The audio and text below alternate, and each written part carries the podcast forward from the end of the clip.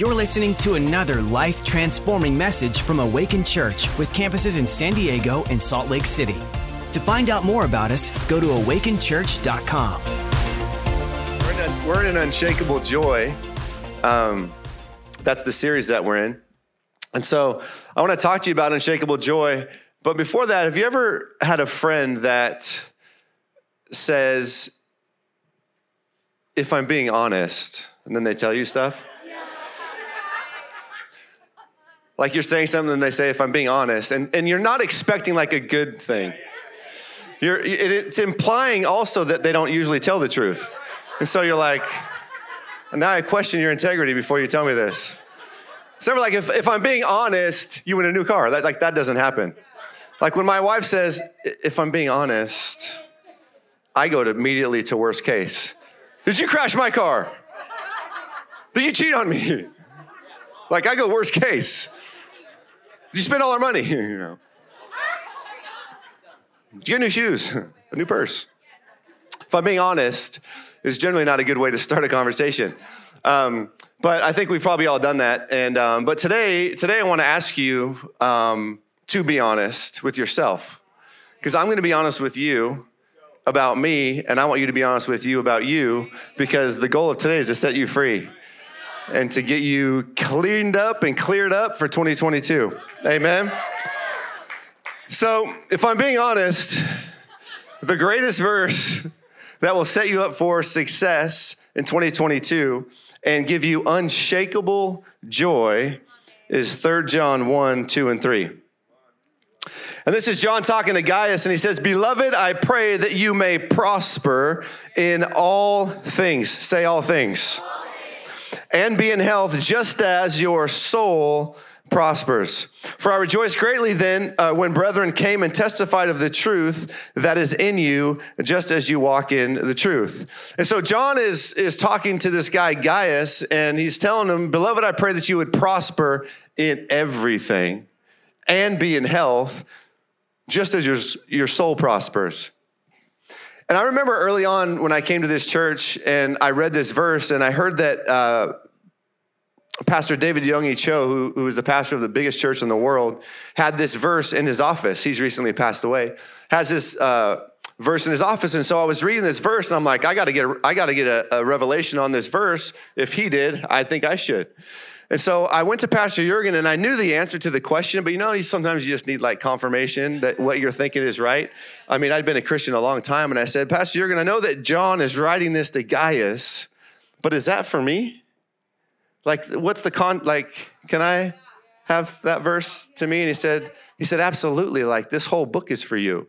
Like, this is the heart of God for his people, spoken through all the different authors and everything else. And so for me, that felt really good because then I all of a sudden got a, hold of this verse for myself personally. And ever since then, I've loved, really loved this verse. And um, uh, your soul is your mind, your will, and your emotions your mind, will, and emotions. And at this church, we talk a lot about prosperity, and that word might trigger some people if they're newer to this church, but it shouldn't trigger you because we actually believe financially that we are meant to prosper so that we can be a blessing to other people.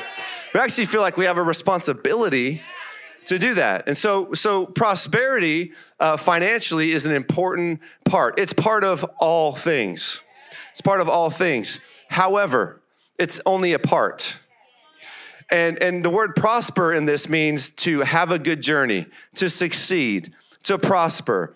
Um, the most valuable thing, I was reading these commentaries on this verse, and they said the most valuable thing this side of heaven is to have a soul that prospers. It supposes regeneration and healthy spiritual life. And so, so we, we want you to prosper financially, but I think a lot of us have reduced the word prosper to just money. And you can actually prosper without wealth. If you couldn't, then how do we look at people in Africa that have nothing and they have and they're full of joy? They're laughing, they're smiling, they're full of joy. Now, here's the thing.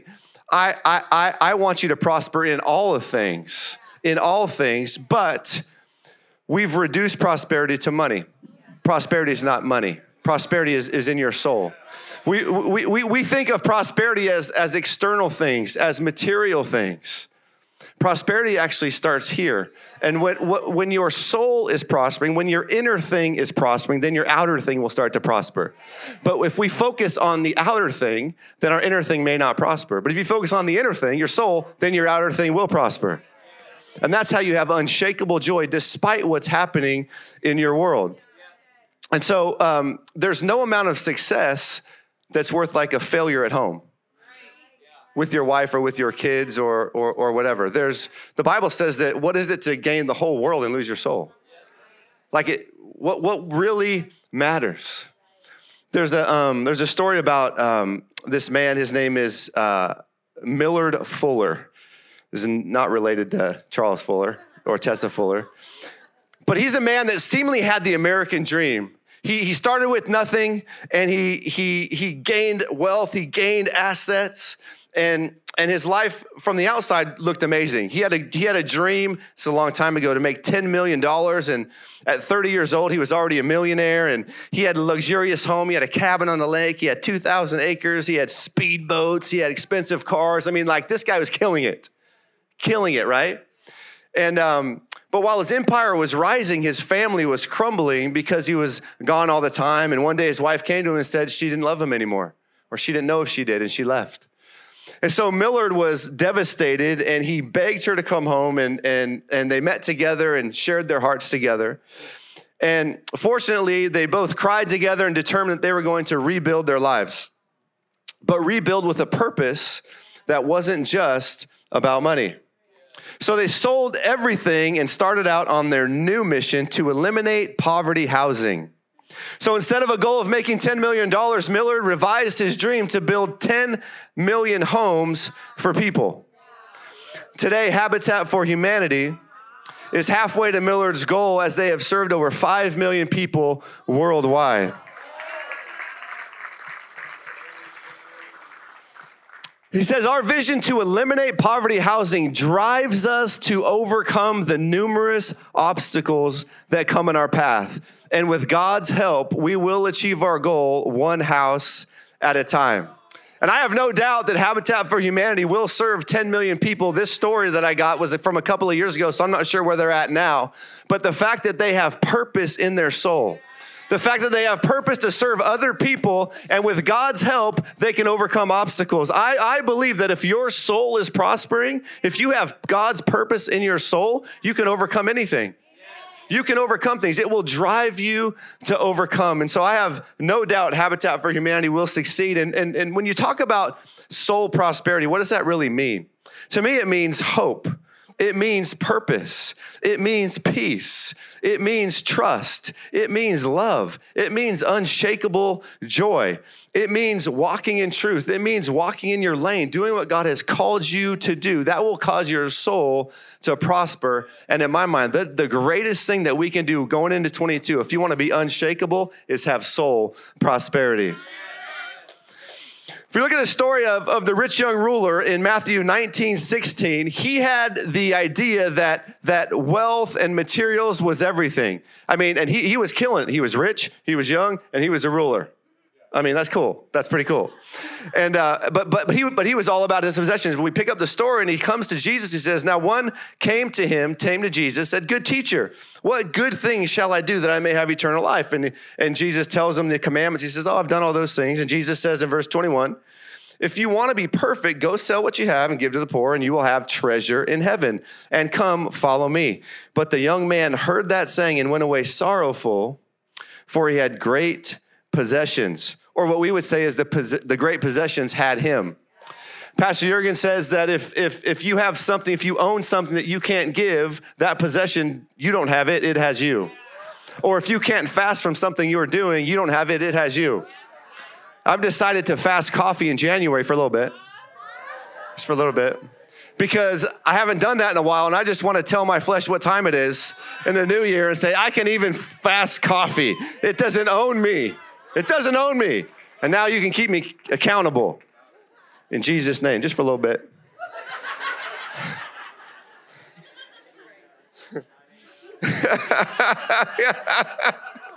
I mean, from 10 p.m. to 6 a.m., I'm fasting. That's it.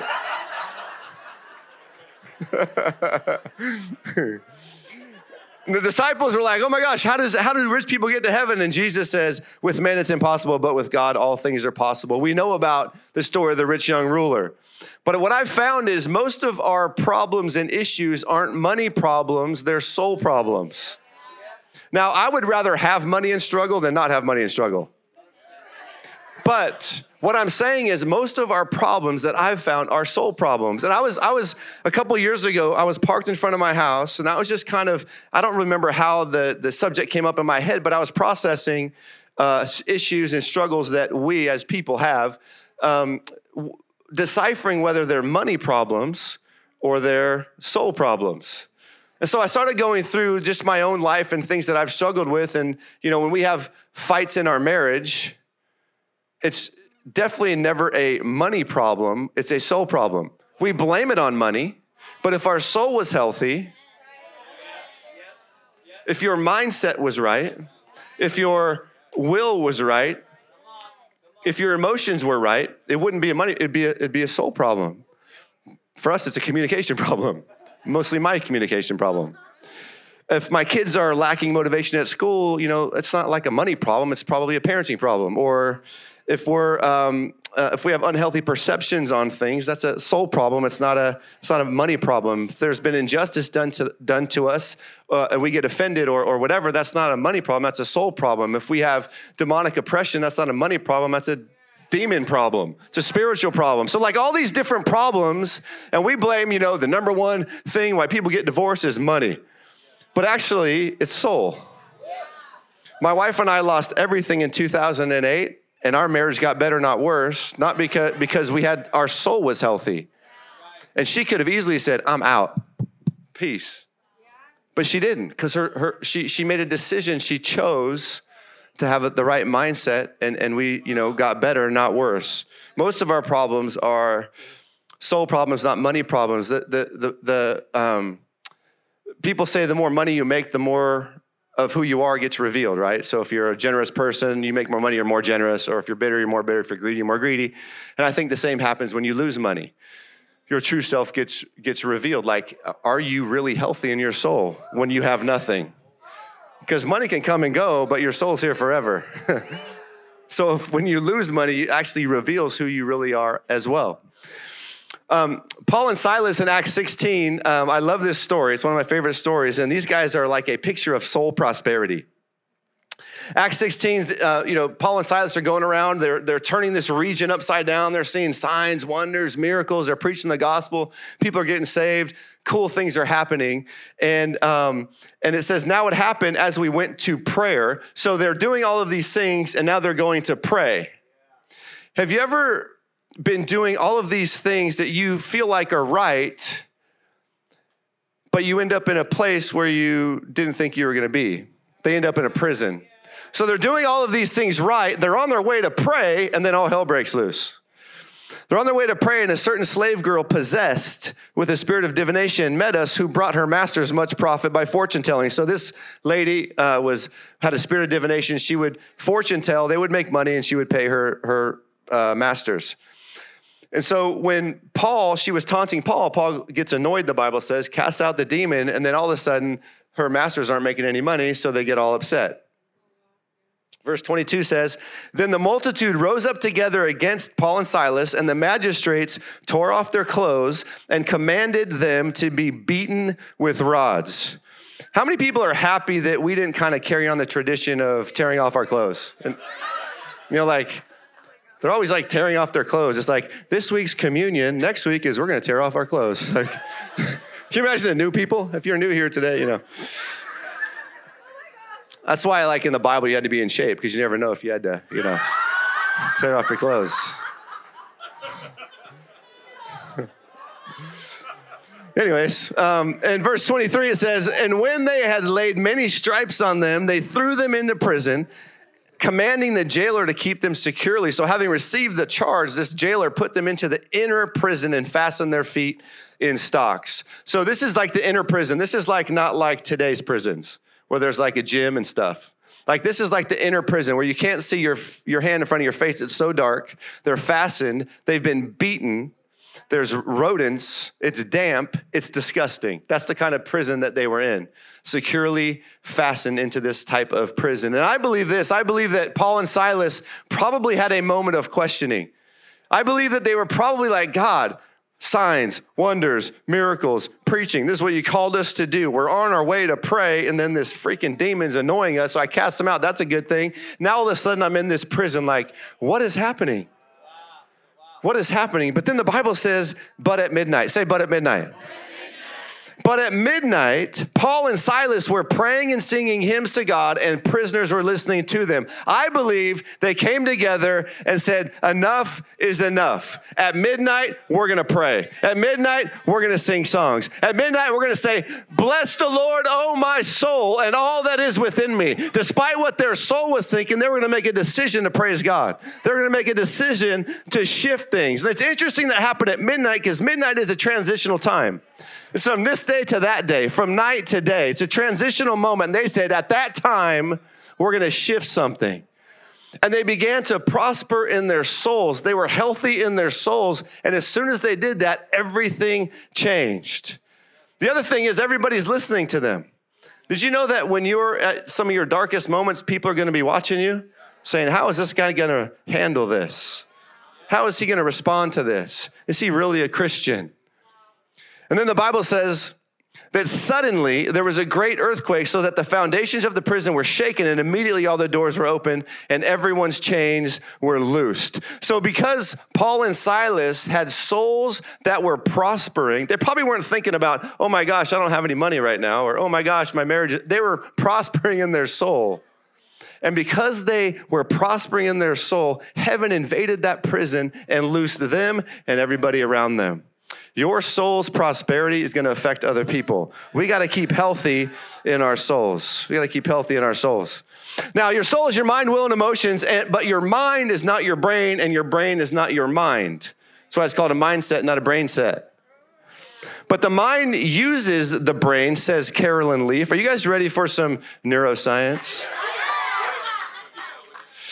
The brain, or sorry, the mind uses the brain and the brain responds to the mind.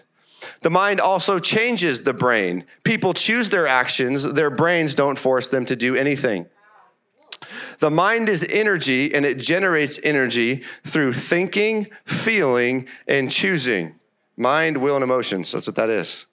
It is our aliveness without which the physical brain and body would be useless.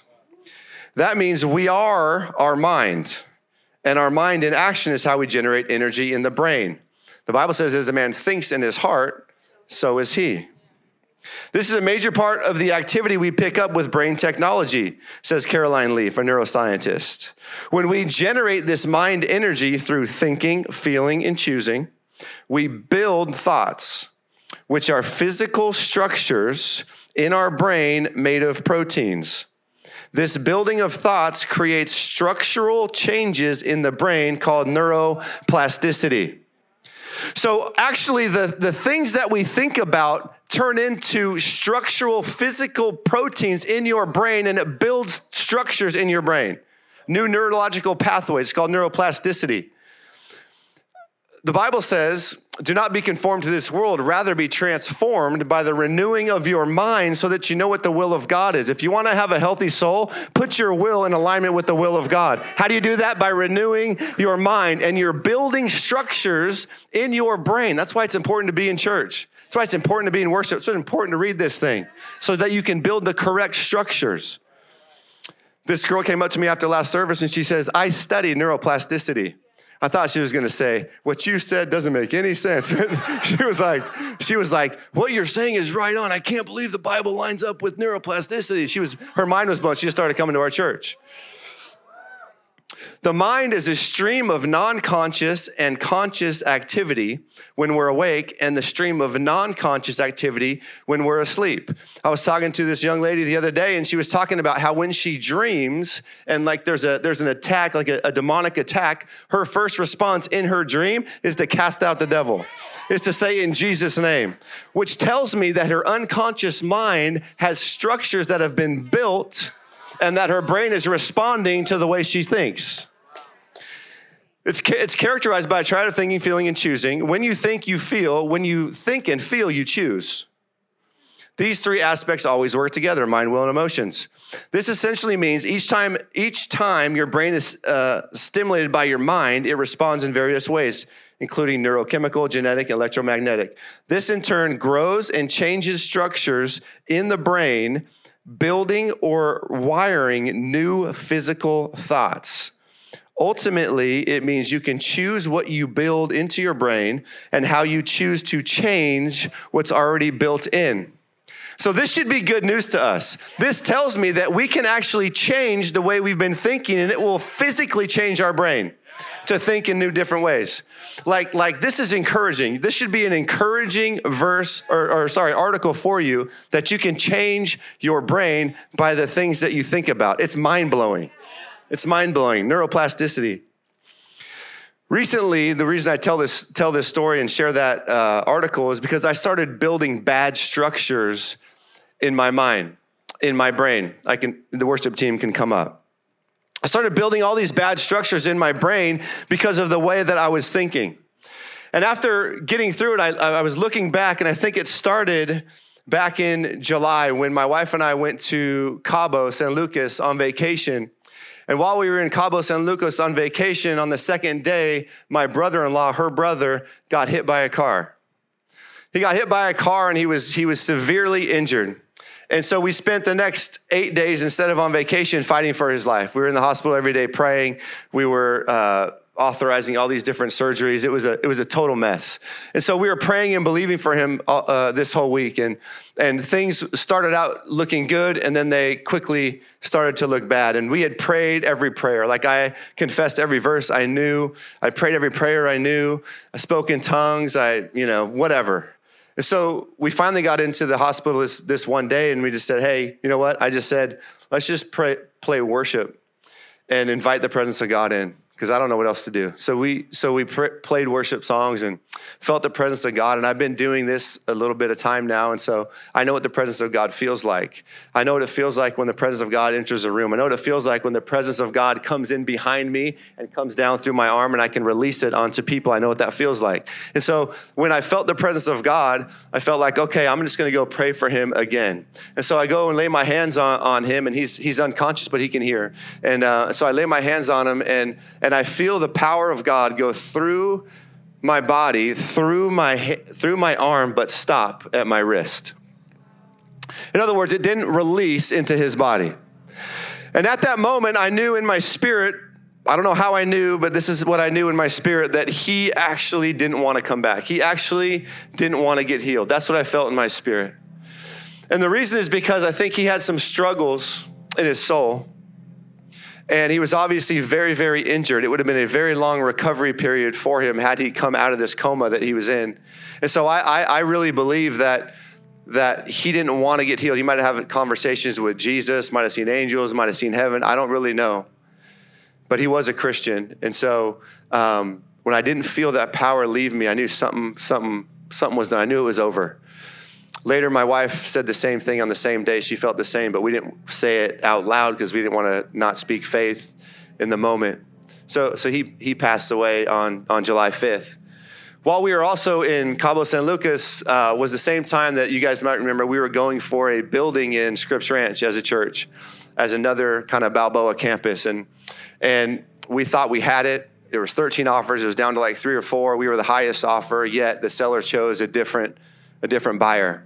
That was also while I was in Cabo, and so that that really like gouged me. Like I thought we had it, and because I was kind of leading the charge on that, I started to, you know, look inwardly.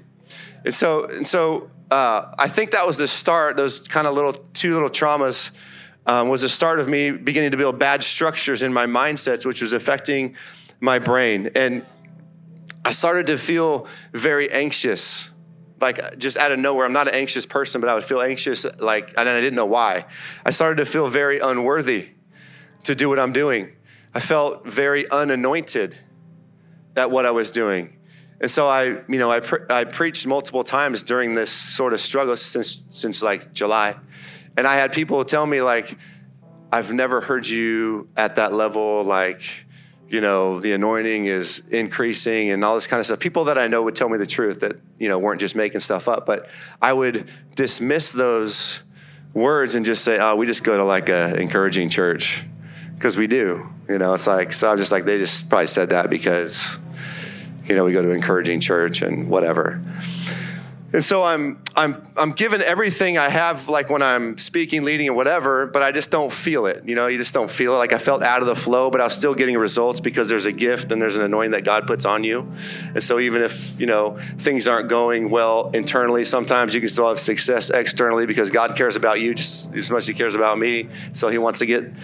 So there's all these things happening. And so I started looking at my, my life and, and I, and I realized like my life's pretty good like I'm married to an absolutely stunning woman who's one of the most loving and caring people that I know, one of the most fun people that I know.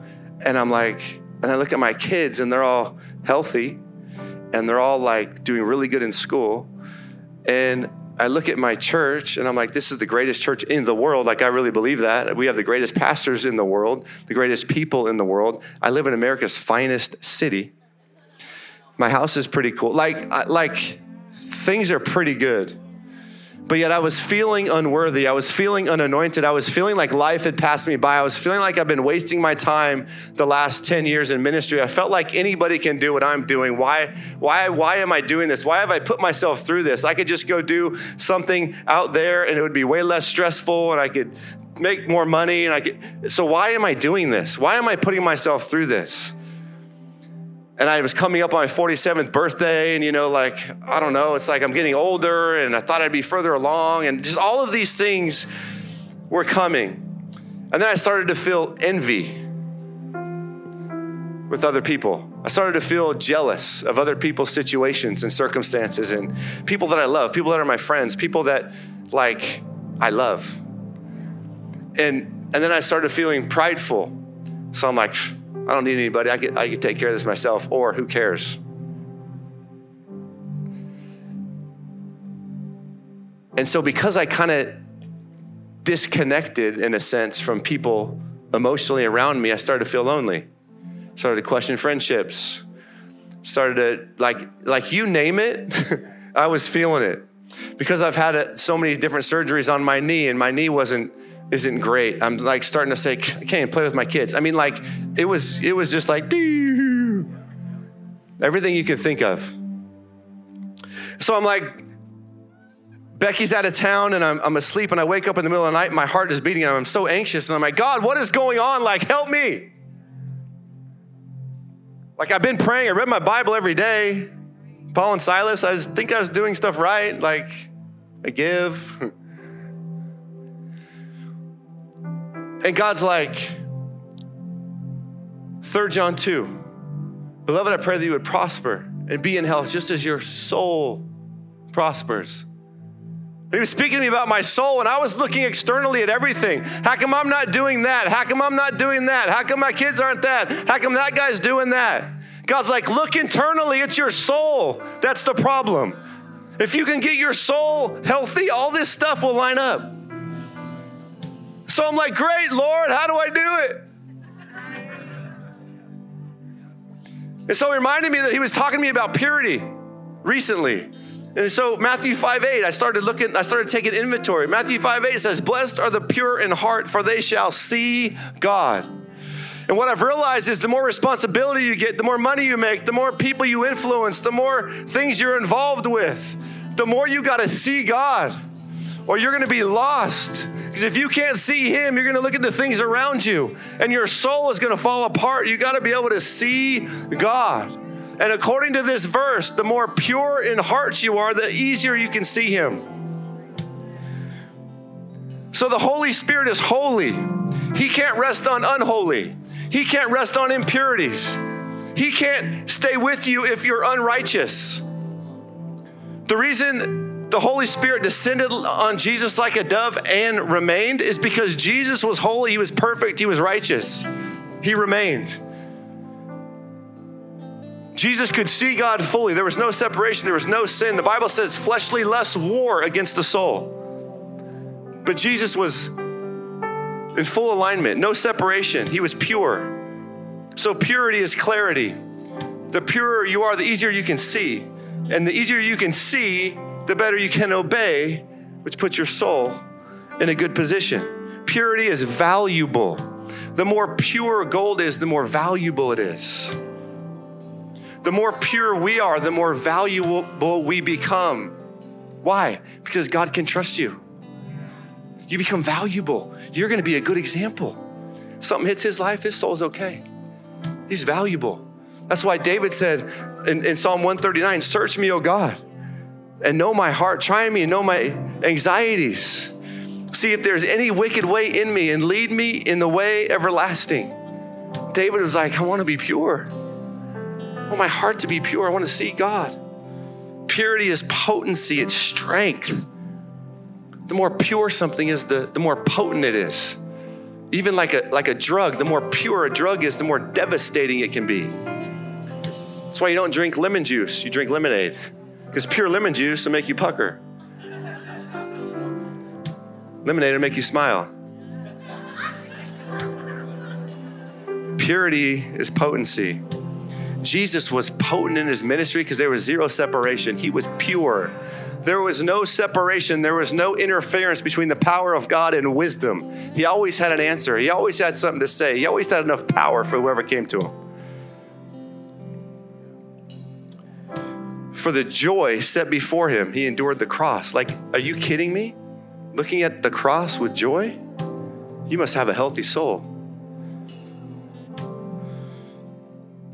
But I was still, if I'm being honest, separate, feeling separated from God a little bit. Even though I was taking inventory of my life, like my thought life, like, should I drink that glass of wine or am I being healthy? What am I eating? Like, I was just looking at everything in my life and, and wondering if, it, if it's pure, if that's what's kind of blocking my relationship with God. And so I, I went through things. But then I had my Paul and Silas midnight moment. I had this transitional moment when I read the Bible one morning. This is Thanksgiving week. This is very new. James 3 14 to 17.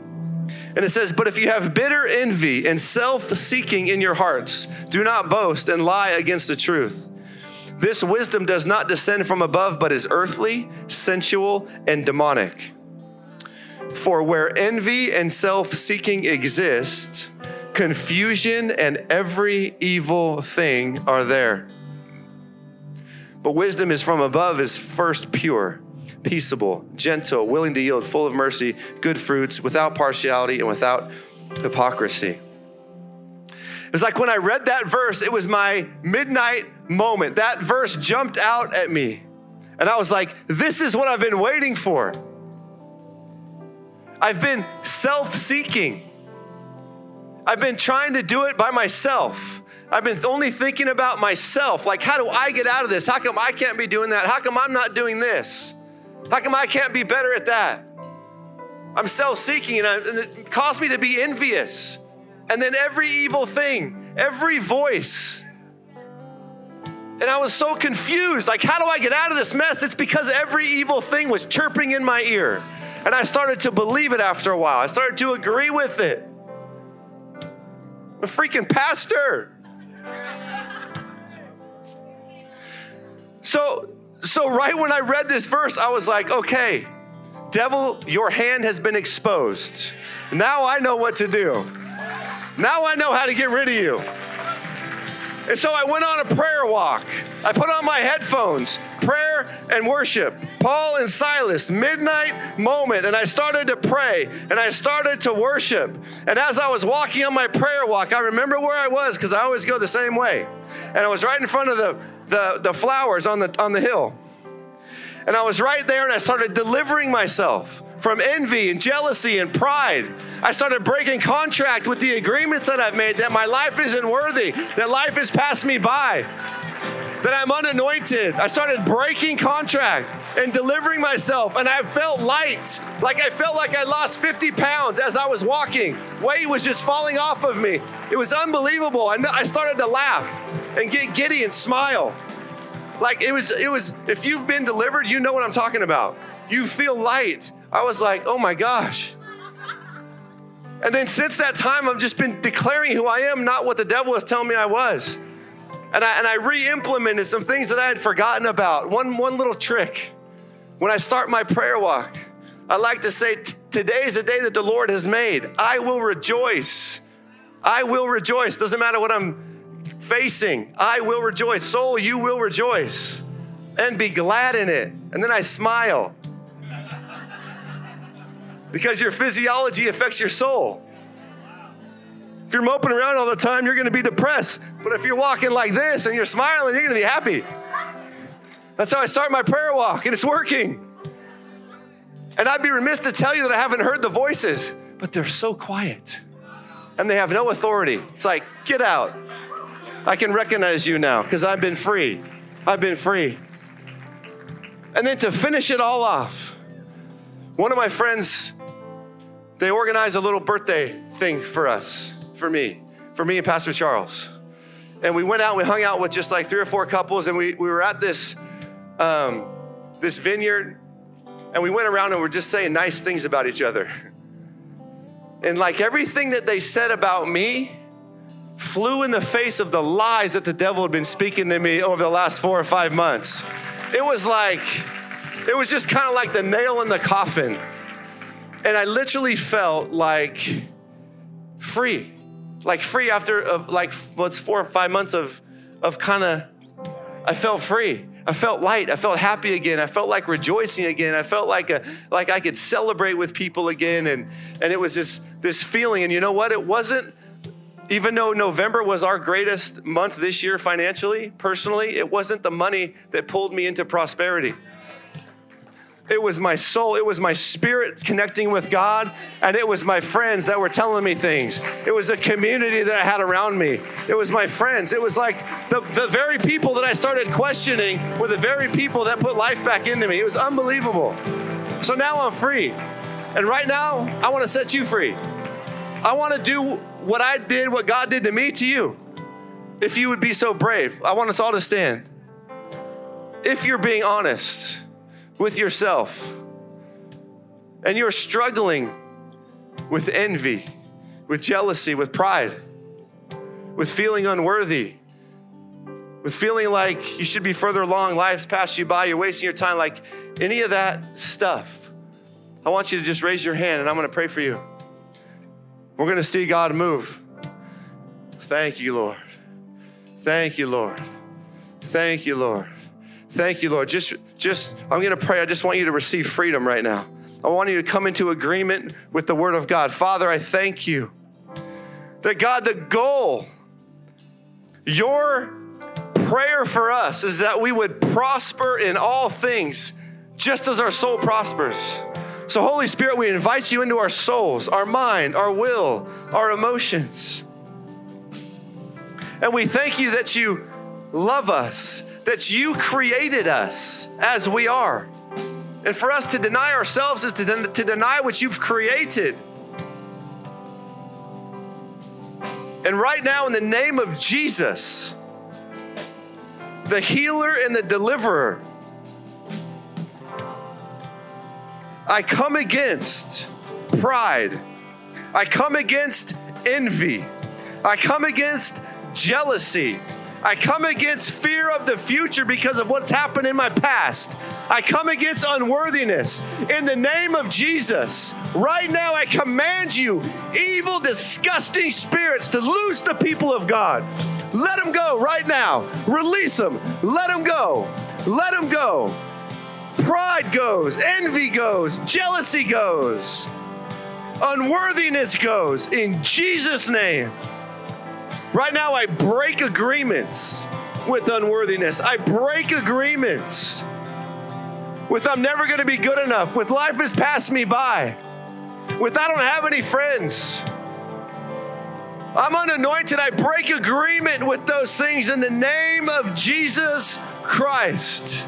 And I declare that you are worthy, that you are a champion, that you are loved, that you are destined and called to do what God is calling you to do. God, we can't change where we are, but we can change where we go. I pray for a shift in our souls. God, I pray for those that feel lonely. Lord, let community come. God, that people that feel prideful, let it fall off. Let humility come. Let us be more vulnerable with each other. The Bible says when we confess our sins to one another and pray, we get healed. God, I pray that every person would get into community this Christmas season friendships, connect groups, prayer meetings, serving teams, whatever it is, God, I pray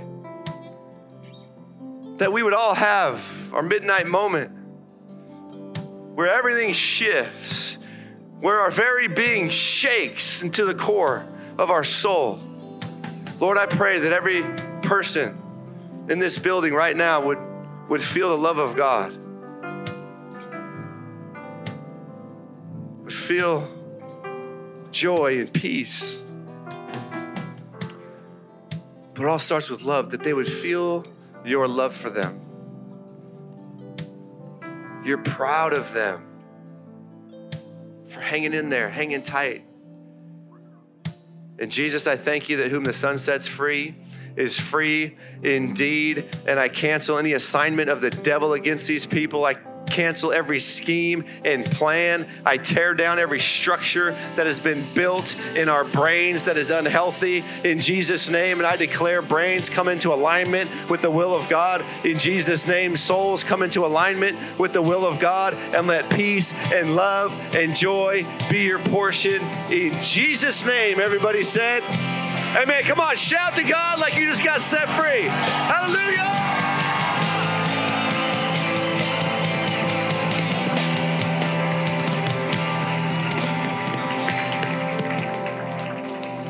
One more quick thing while you're still standing. If you've never given your life to Jesus, that is the beginning of soul prosperity. Without Him, how do you even handle any of the stuff that we deal with in this world? So if that's you, can you lift your hand if you've never and you're saying today I want to? God bless you, man. Proud of you, man. Anybody else? Thank you. Thank you. Why don't we all just pray this prayer? Maybe there's some of you that, that have never invited him in. Maybe there's some that just feel really far apart and you want to kind of rededicate. Let's all pray this prayer. Say, Dear Heavenly Father, I thank you for sending Jesus to die on a cross. Father, today, I invite Jesus into my life and I ask that you would help me live a prosperous life in every area that my soul would come alive. This, today I declare that I'm saved, that heaven is my home, that God is my Father. In Jesus' name, amen. Thanks for listening. To find out more about our locations, team, and what we do here at Awaken Church, go to awakenchurch.com.